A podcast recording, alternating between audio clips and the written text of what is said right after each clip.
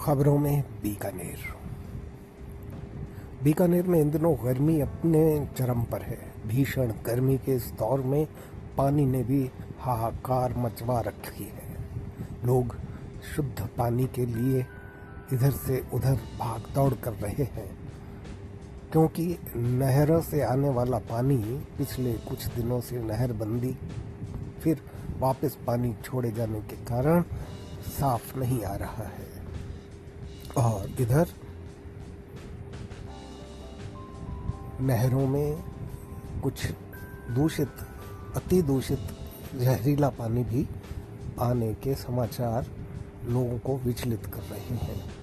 प्रशासन ने एक क्षेत्र विशेष को खाली करवा कर वहाँ उस जहरीले पानी को नहर से बाहर फेंकवाने का प्रबंध करने की अपील की है।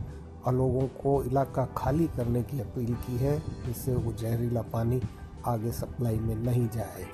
बावजूद इसके, लोगों में यह डर है, यह आशंका है कि पानी का अंश अगर पेयजल में मिलकर आ जाता है या फ़सलों के लिए खेतों में चला जाता है तो इसके बहुत गंभीर परिणाम होंगे।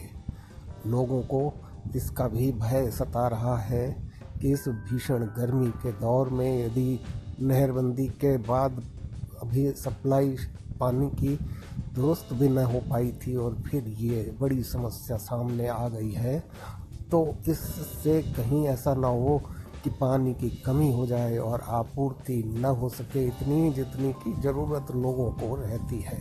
बहरहाल, प्रशासन अपनी जगह चुस्त दुरुस्त होकर स्थिति संभालने में लगा हुआ है। और लोग, जनता, अपनी अपने सावधानी के साथ पानी को शुद्ध करके पीने का प्रबंध कर रहे हैं। कहीं फिटकरी डाली जा रही है, कहीं उबाल कर पिया जा रहा है, कहीं अति आधुनिक जो अन्य तरीके हैं, मशीनरी आ चुकी है जो, जिससे पानी शुद्ध होकर पिया जाता है।